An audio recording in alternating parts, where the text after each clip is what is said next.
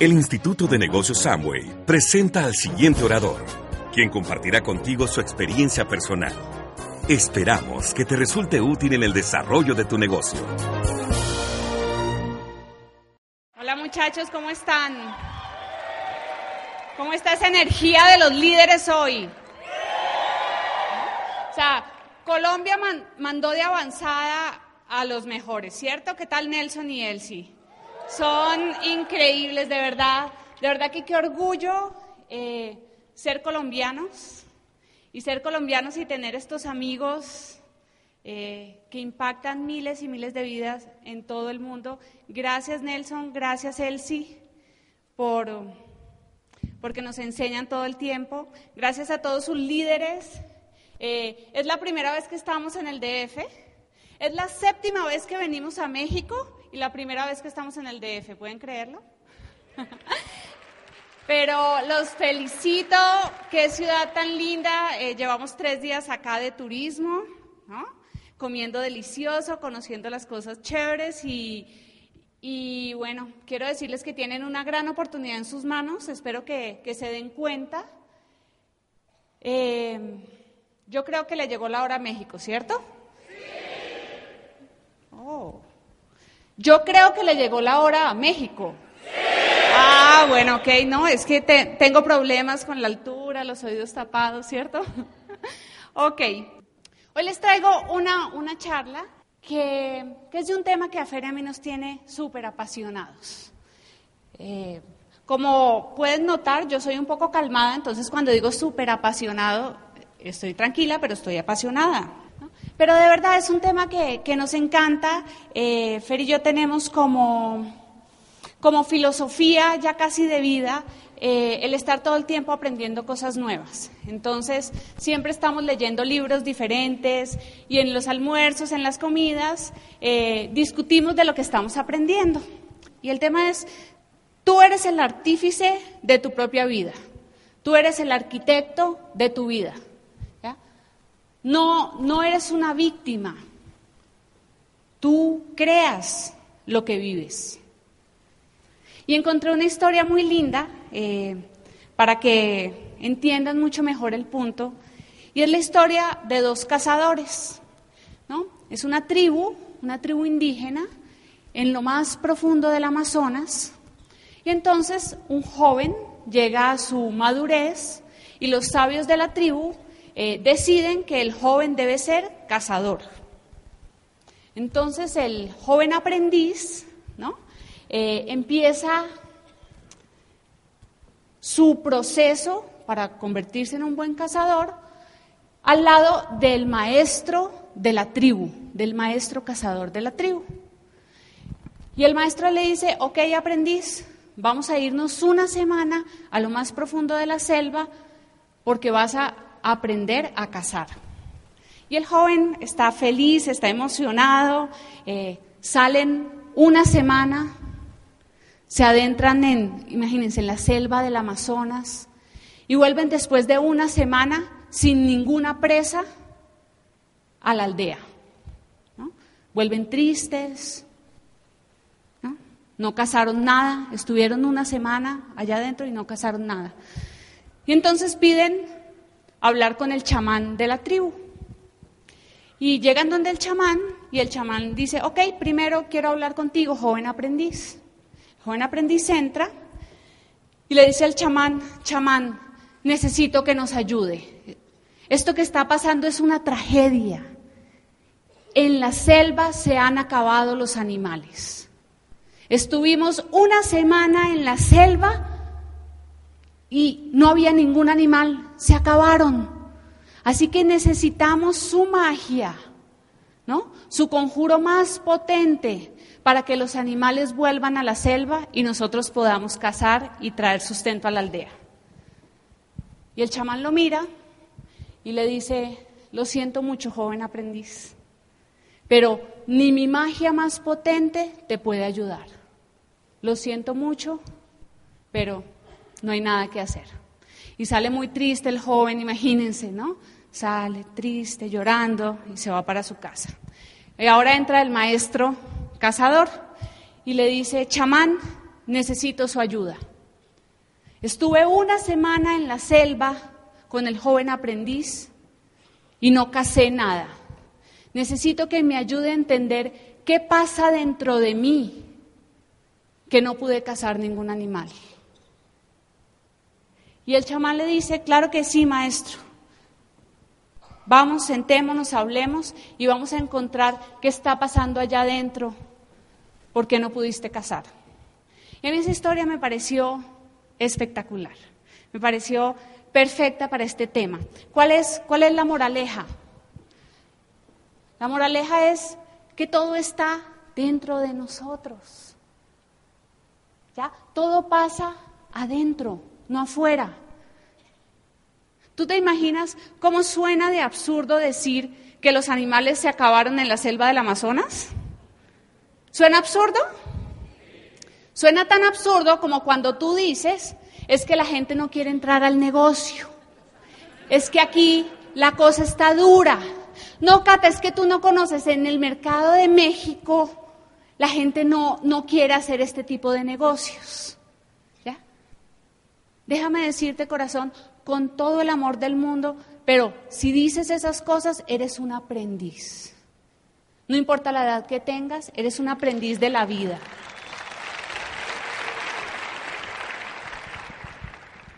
Vas a tener que empezar a mirar adentro de ti. Vas a tener que afinarte por dentro. Vas a tener que aprender. Y yo sé que no es fácil mirar hacia adentro, es más fácil culpar a otros, ¿cierto? Mira, ¿tú quieres descubrir un verdadero líder? Es el que siempre está evaluando cómo puedo yo mejorar para que esto salga bien. ¿Qué puedo yo cambiar dentro de mí para que cambie esta situación? El fuego viene de adentro, de adentro de nosotros. Deja de buscar afuera. Miren, Fer y yo viajamos por todo el mundo, por todo el mundo, dando convenciones, dando seminarios, y a todos los países donde llegamos siempre oímos lo mismo. Es que aquí, Cata, la situación es diferente a la de Colombia. Es que aquí los productos son muy costosos. Es que aquí la corporación no nos apoya. Es que aquí, es que mi equipo de apoyo vive muy lejos. Es que aquí no, no tenemos los incentivos que tienen allá. Es que aquí no se gana el dinero que se gana en Estados Unidos. ¿Sabes qué? Déjate de excusas y empieza a mirar hacia adentro. Porque cuando tú mires adentro de ti y te empieces a cuestionar y encuentres cuáles son esos aspectos en los que necesitas mejorar, Mira, el universo empieza a conspirar y te empiezas a encontrar con personas que te ayudan a levantar esa parte en tu vida. Y te encuentras libros y te encuentras audios. Y tu vida empieza a cambiar. Y tu negocio empieza a cambiar. Pero todo viene desde adentro. La charla que, les va a dar Fer ahora, eh, él habla en una parte que atraemos personas que son parecidas a nosotros. Ese cuento de los polos opuestos se atraen, eso, eso no es verdad. ¿No? Piénsalo, eso no es verdad, eso es puro cuento. ¿Con quién te gusta estar a ti? Con personas con las que compartimos, ¿no? Gustos, con las que compartimos, que somos afines, con las que compartimos principios y valores. Esa es la gente con la que a nosotros nos gusta estar, ¿sí o no? Piensa en tu pareja. ¿Por qué empezaste a salir con tu pareja? ¿Por qué te casaste con él o con ella? Pues porque tenían afinidad y eso los hizo unirse. La gente quiere hacer negocios con personas que comparten principios y valores. Entonces, cuando tú te sientas con tu pobre offline y le dices, es que en mi grupo no hay líderes, es que esta gente no hace puntos, es que no vinieron a la convención, es que no trajeron gente, ¿no? ¿Qué estás haciendo? Todo hacia afuera, pero ¿cómo estás tú? Porque sabes que tu grupo es el espejo de lo que tú haces y de lo que no haces. ¿Estás feliz con lo que estás ganando en este negocio? No contestes. Pero, ¿estás feliz con el grupo que tienes? No contesten, muchachos. Es una pregunta interna. Si no estás feliz con lo que estás ganando, si te gustaría tener más líderes en tu grupo, muchacho, hay que mirar hacia adentro. Necesitas crecer, porque en la medida en que te vuelvas un mejor líder, mejores líderes van a aparecer en tu vida y en tu grupo. ¿Sí entienden la idea? Por eso es tan importante el programa educativo.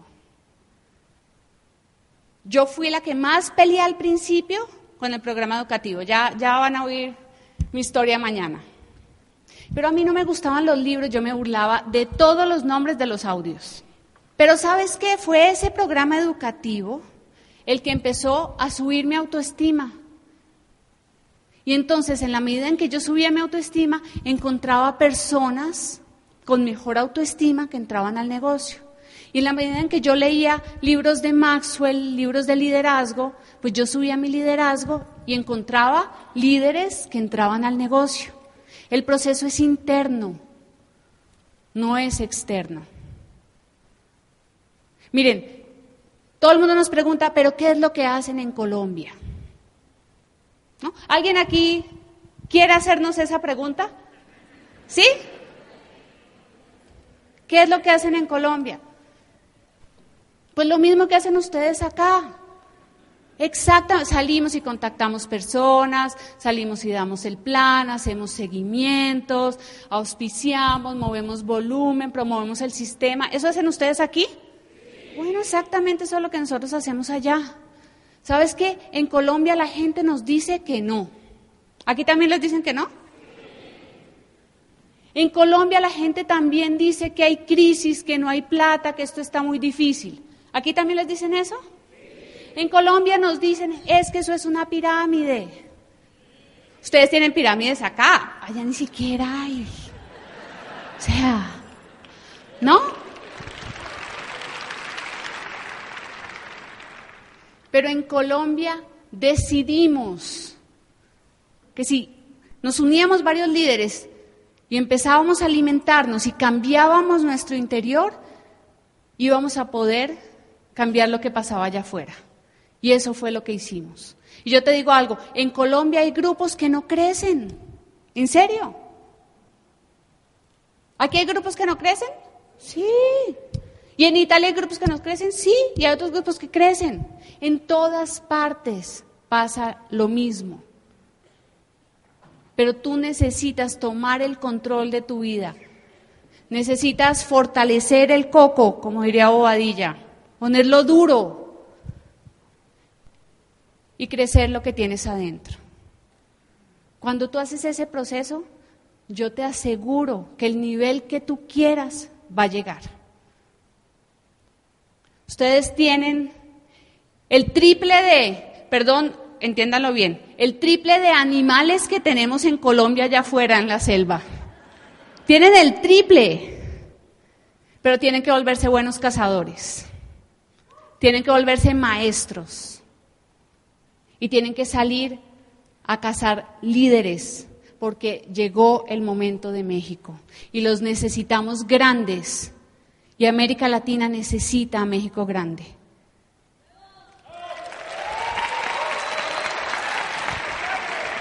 Así que muchachos, los quiero buenos cazadores, ¿ya? Los quiero fuertes por dentro. Hoy fui a la peluquería, ¿no? Y una niña me estaba haciendo las uñas y la otra me estaba peinando. Y entonces una me pregunta, bueno, ¿y qué evento tiene usted hoy?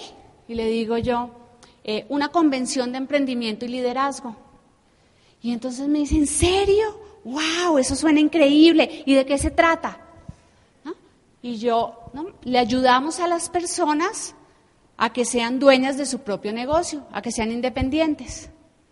Mire, yo solamente dije eso. De ahí en adelante parecía que se estuvieran dando el plan entre la que me hacía las uñas y la que me peinaba. Entonces una decía, yo siempre he soñado con ser libre y la otra decía, sí, yo quiero tener mi propio negocio, porque yo no quiero tener más jefes, sí, yo quiero tener tiempo con mis hijos. Y yo decía, este mercado acá está muy fácil. Se, dan planes solos entre, entre los prospectos.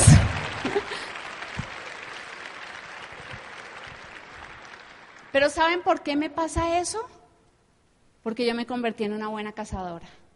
Y porque todos los días este señor que está ahí y yo nos comprometimos con crecer por dentro y volvernos los mejores cazadores que podamos ser.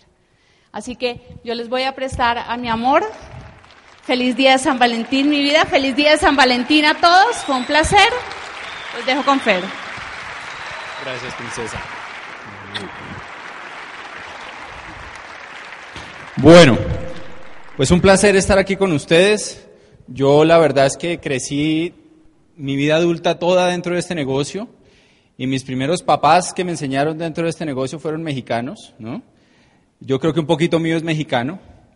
Me iba con Camilo, con mi upline, que ya es diamante también, íbamos a una ciudad que queda cuatro horas, con la que llevamos a Sergio y Charo hace, hace un, año y medio más o menos y nos acompañaron a dar un seminario allá. Y nos íbamos oyendo puros audios de mexicanos, de Consuelo, de Oscar y Mari, de Sergio Icharo, de puros audios de, de ellos. Y era tan, tan fuerte la cosa que entre nosotros empezábamos a hablar como mexicanos. Entonces empezamos, órale, mangos, aguas y todo eso que ustedes, que ustedes dicen.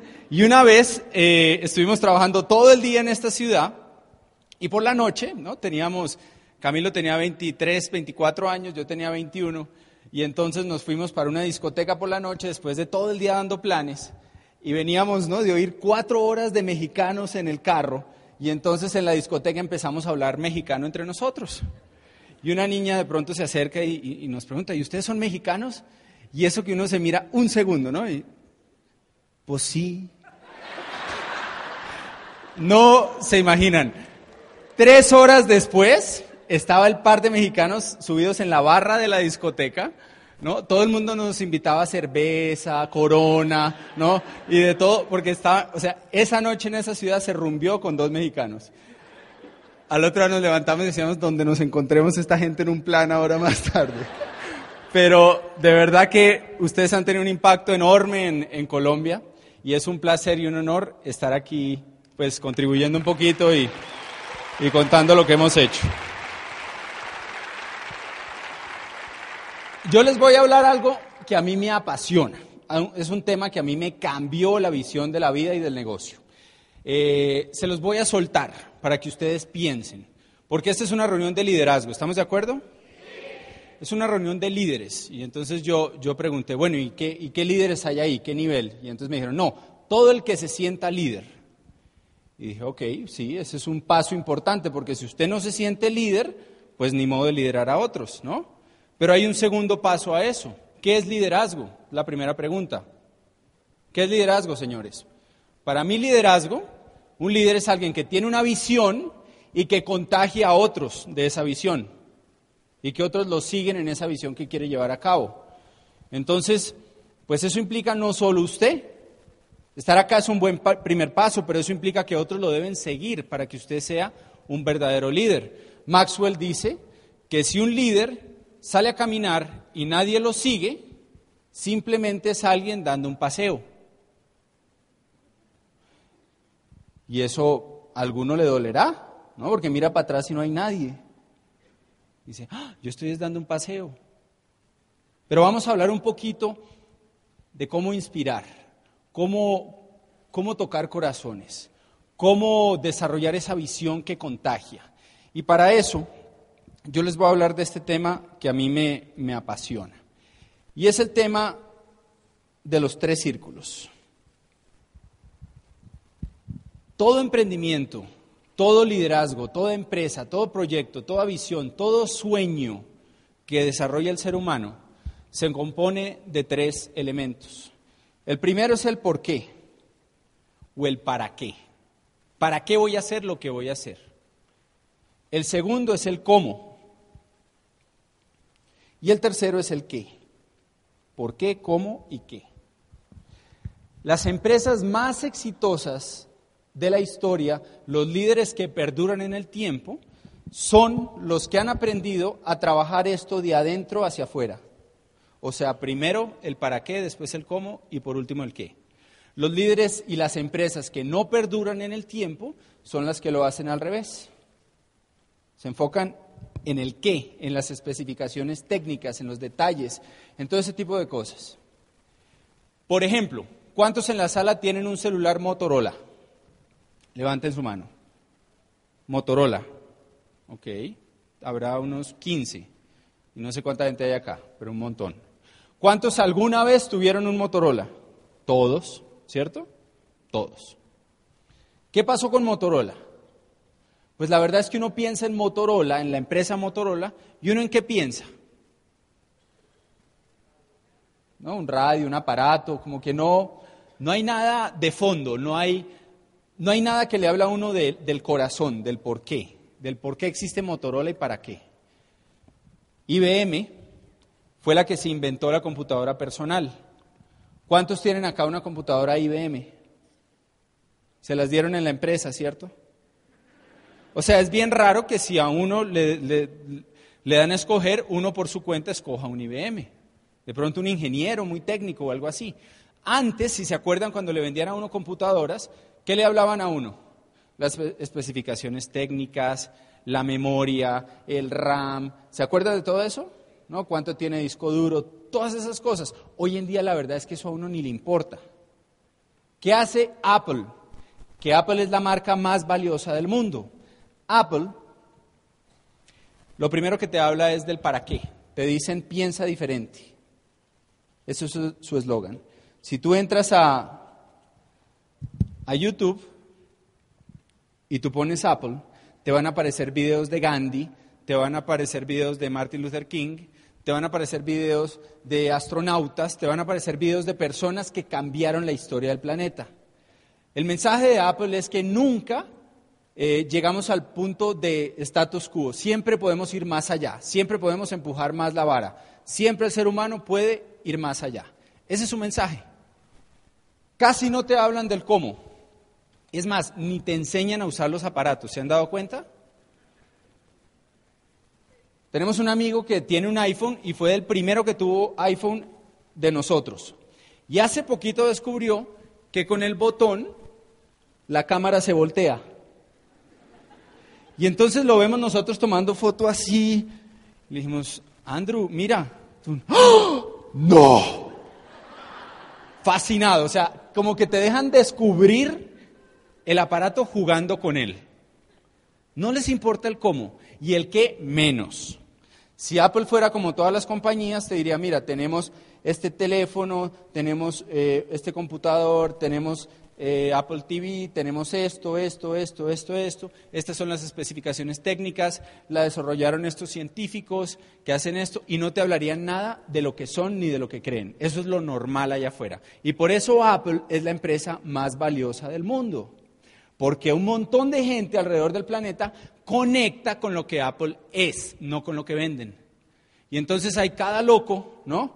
Que cada vez que sale un aparato, si los han visto, van y hacen la fila toda la noche para ser los primeros que salen de la tienda con el aparato, se toman la foto y la publican en Facebook. Pregunta, ¿es por el aparato?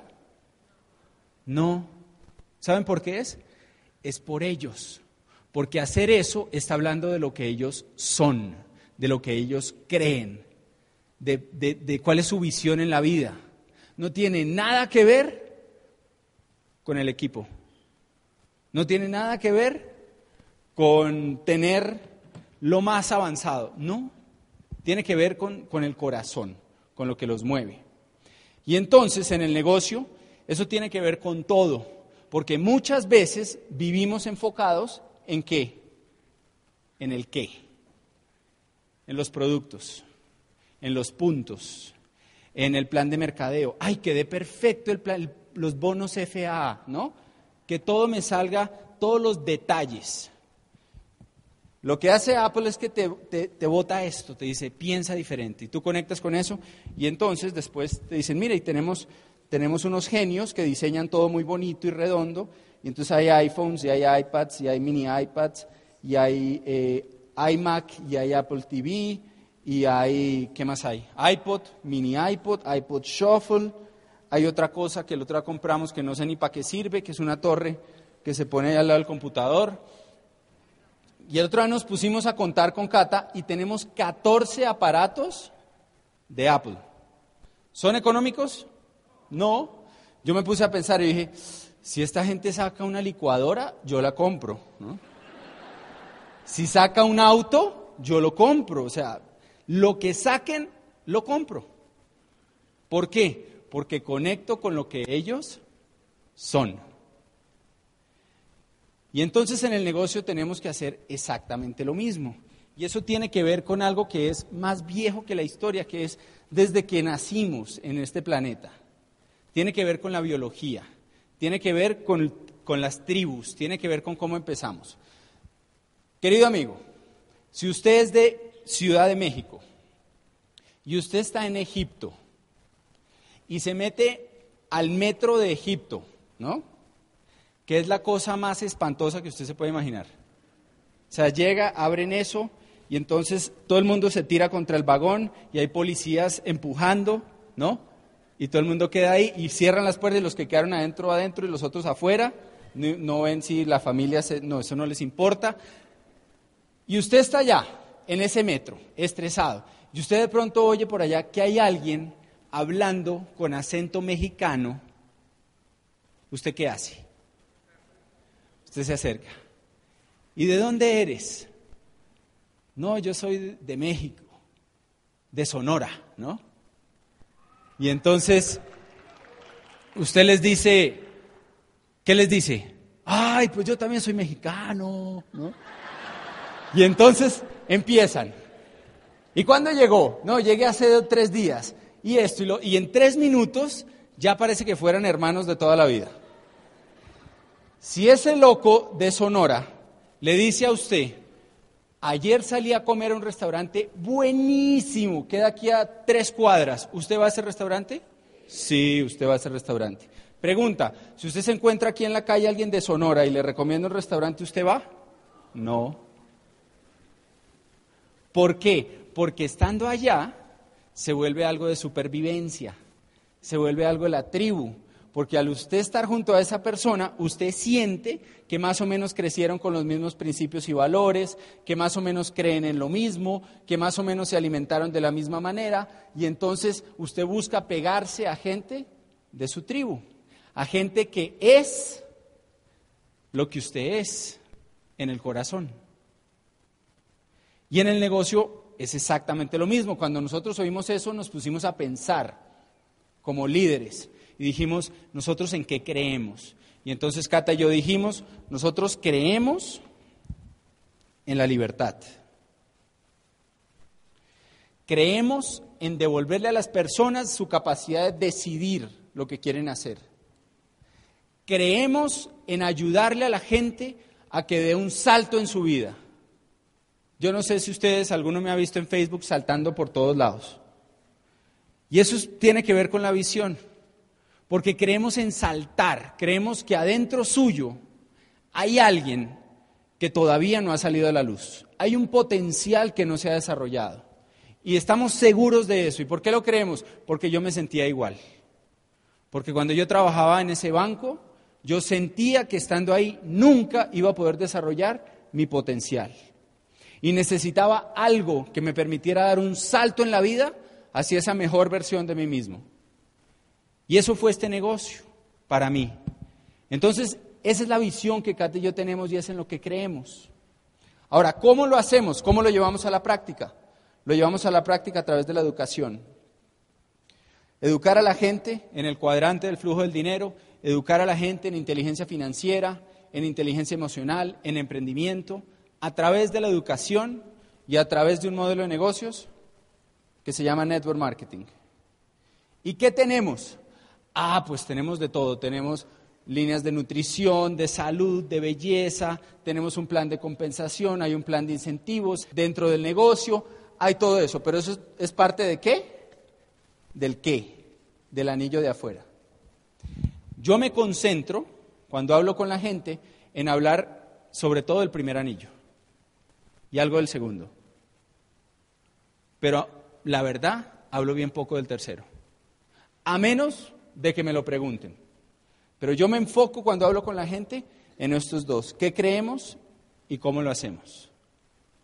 Y esto tiene que ver, yo les dije que con biología. Ah, bueno, antes de eso, piensen en una cosa. Martin Luther King, año 1963.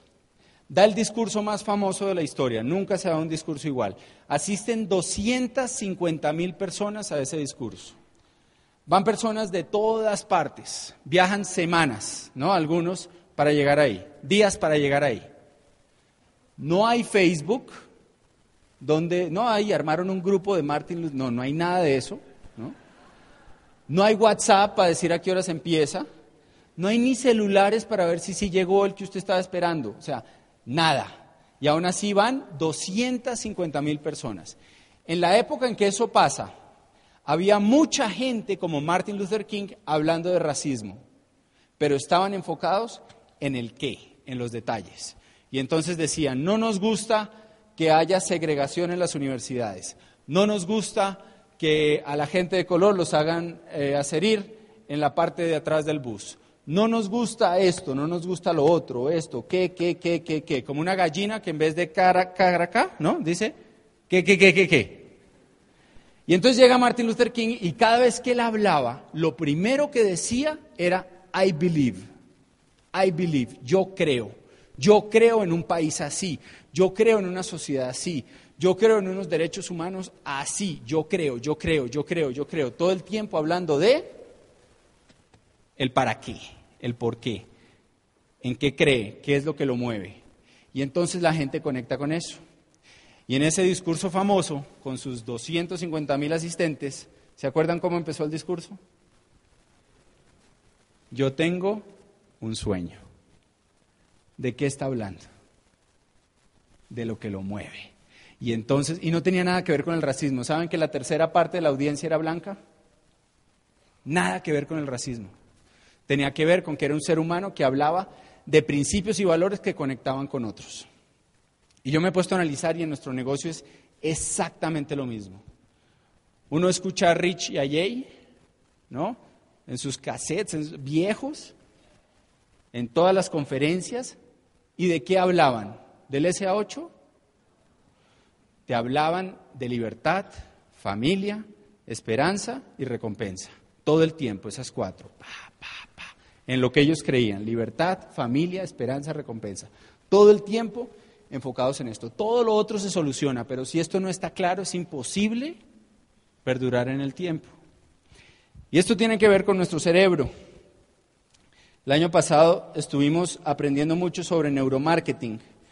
Y si tú pones en, en internet y pones que te baje una foto del cerebro, ¿no? Hacen unos cortes y entonces han encontrado que tenemos tres cerebros, cerebro reptil, el cerebro animal y el cerebro humano. Y los llaman el cerebro reptil, que es el que tiene que ver con la supervivencia, el cerebro límbico o mamífero, y el córtex, que es el que tiene que ver con el ser humano. El reptil tiene millones de años el otro cientos de miles y este es bien nuevo, el córtex. El cerebro reptil y el cerebro límbico no tienen lenguaje, por eso es tan difícil explicar las cosas más importantes de nuestras vidas. Por eso es tan difícil explicar tu luna de miel. Por eso es tan difícil explicar una convención, porque no tiene que ver con la lógica, con el córtex. Es algo mucho más profundo. Y entonces, como es tan difícil expresar con lenguaje estos dos cerebros, nos la pasamos hablando es del tercero, que es el menos importante. Y entonces el ser humano, lo que se ha estudiado y lo que se ha comprobado, es que no tomamos ninguna decisión, adivinen con cuál, con el córtex. No tomamos decisiones por lógica, tomamos decisiones emocionales y tomamos decisiones cuando sentimos que estamos amenazados por alguna situación. Siempre el cerebro reptil termina ganándole a los otros dos. Y esto explica muchísimas cosas, esto explica comportamientos del hombre y de la mujer. Eso explica por qué vas aquí en el lindo tráfico de México, ¿no? Y todo está bien en tu vida, pero de pronto se te atraviesa al de al lado y ¿qué pasa? ¡Ay! Sale el reptil, ¿sí o no? Y te le tiras y, y algunos se matan así. Y todo estaba bien en su vida, pero en ese instante el reptil tomó el control. Esto explica por qué, la neurología explica muchas cosas, por qué los hombres y las mujeres somos tan diferentes. Las mujeres, en la antigüedad, eran recolectoras, los hombres eran cazadores. ¿Algún hombre acá tiene una señora, una esposa, que tiene más carteras de las que usted cree que ella debería tener? ¿Pasa en México también? Pero aquí son bien tímidos para levantar la mano, están asustados, ¿no?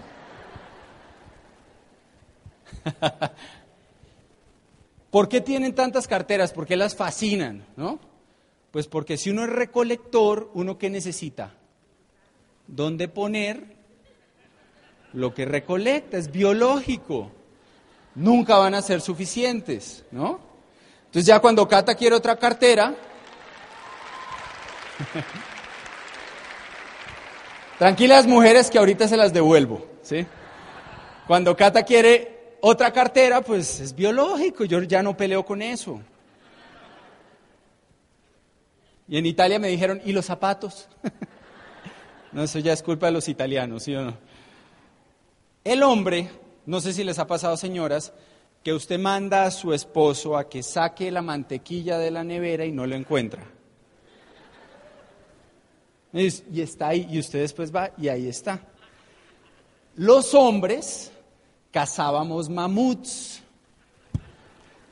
No teníamos visión como la recolectora, que es periferal, teníamos visión de tubo. Nos enfocábamos en el mamut. Y los mamuts son grandes, ¿no? O sea, a uno no se le pierde un mamut. Cuando a uno lo mandan a buscar algo en la nevera, pues uno llega y empieza, ¿no? Y no lo ve. Entonces, pues también, señoras, cuando su esposo no encuentre algo, déjelo en paz, es biológico, ¿sí? No le diga nada. Y esto...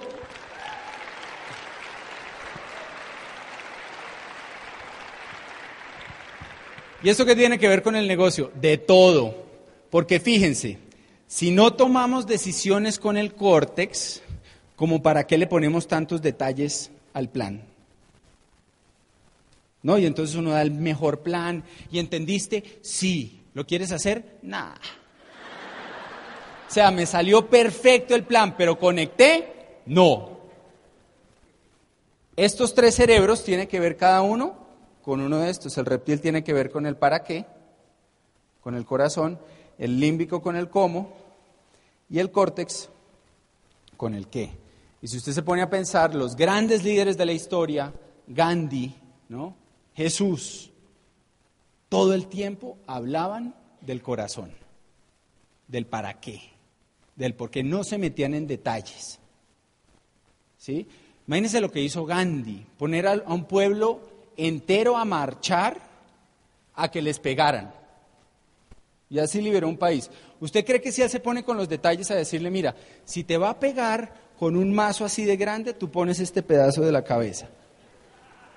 Nadie lo hubiera seguido. Él estaba hablando de libertad y eso mueve a la gente. Entonces pregunta, ¿usted es líder? Pues ¿cuál es la visión? ¿Cuál es ese para qué y ese por qué que lo mueve a usted y que va a contagiar a otros? Porque lo que nos dimos cuenta con Cata, desde que aprendimos esto, es que el negocio se vuelve bien fácil. Porque la clave, ahí les va la clave de todo este asunto. La clave de todo esto es que no queremos hacer negocios ni crear grupos con personas que necesitan lo que nosotros tenemos. ¿Cuántas veces no dimos planes que sabíamos que la persona que estaba enfrente necesitaba lo que nosotros teníamos?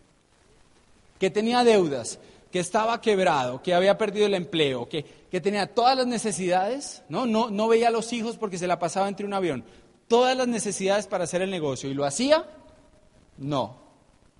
Entonces hoy en día nosotros no queremos hacer negocios con la gente que, que necesita lo que tenemos. ¿Saben qué queremos? Queremos hacer negocios con la gente que cree lo que nosotros creemos. Eso es lo que queremos. Queremos que la red esté llena de personas que crean en libertad, que crean en una visión de México como la que tienen sus líderes, que crean que llegó el momento de que México despierte y cruce la línea. Eso es lo que queremos. Y eso, si eso le hace a usted vibrar su corazón, usted está en el sitio correcto.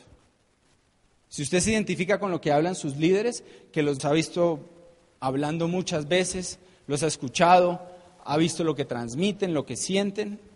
Si usted se identifica con eso, usted está en el sitio correcto. Lo demás no importa. Lo demás se soluciona. Y el crecimiento que viene es explosivo cuando pasa así. Porque estamos enfocados en lo que va a hacer que el mercado explote. Ahora rompió en Colombia el primer corona de Latinoamérica. Pregunta, ¿de qué se la pasa hablando José Bobadilla? de la educación. ¿Sí? Eso es lo que a él le conecta en el corazón. Eso es. ¿Por qué ha logrado el resultado que ha tenido? Si ustedes ven, él no habla mucho de las otras cosas. Él se enfoca en esto, en lo que a él lo mueve. Y él lo definió claramente. Carlos Eduardo y Claudia, nuestros uplines, siempre hablan de lo mismo. Siempre hablan de crear conciencia, ¿no? Carlos Eduardo siempre habla de un nuevo nivel de conciencia para que la gente se empodere en su vida. Eso es lo que a él lo mueve. Y tiene el grupo con más diamantes que hay en Colombia, ¿no? Por eso, porque mucha gente conectamos con eso. Entonces, pues yo espero que esto les haya servido para algo. Mi labor esta noche fue ponerlos a pensar un poquito, espero. Eh, estamos felices de estar acá. Y vamos a compartir de corazón este fin de semana y yo los invito a que de acá en adelante todo lo que hagan en su negocio, cuando den un plan, piensen en esto. Y primero conecten con la gente y después les dan la información. Cuando salgan a comercializar un producto, hablen primero de la causa, del corazón, de lo que los mueve, sea salud, sea cuidar el planeta, sea, ¿me entienden? La gente conecta con cuidar el medio ambiente, pero no conecta con un tarro de jabón. Entonces, Empiecen por el principio, aprendamos de Apple, aprendamos de Martin Luther King, aprendamos de Richie Jay, aprendamos de los grandes líderes que han hecho esto lo que es. En todo, ¿vas a hacer una asesoría con alguien? Primero, ¿para qué? ¿Cuál es tu meta? Quiero calificar plata. ¿Para qué? ¿Para qué? ¿Qué es lo que te mueve a hacer eso? Porque si eso no está claro, lo más probable es que la meta no va. En cambio, puede que nada de lo otro esté, pero si está claro el para qué, la meta se da. En todo, usa esto. Y yo te deseo que te pase lo que nos ha pasado a nosotros, que es que desde que entendimos esto, salimos a hablarle al mundo de lo que creíamos, de lo que éramos, de lo que veíamos, y nos volvimos como un imán. Y la gente que cree, piensa y sigue los mismos principios y valores que nosotros, empezó a fluir hacia el negocio. Fíjate que cuando una persona no es clara en cuanto a lo que es, fíjate lo que le pasó a Tiger Woods, mejor golfista de la historia. El tipo se vendió como un tipo bueno. Y a la hora de la verdad, pues era un poco terrible, ¿no? Y ya nadie confía en Tiger Woods. Y volver a recuperar su imagen es algo que está bien difícil. Ahora, Tiger Woods pudo haberse vendido como un tipo malo.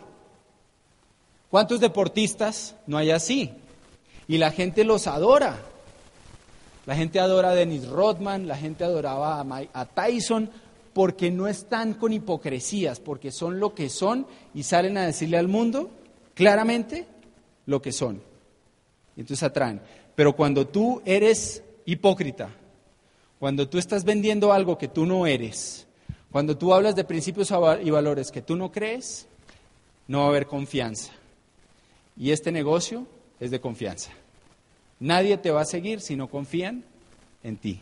Entonces, como decía Cata, que hila perfecto, primero trabaja en ti, trabaja en tu interior, trabaja en tus principios, en tus valores.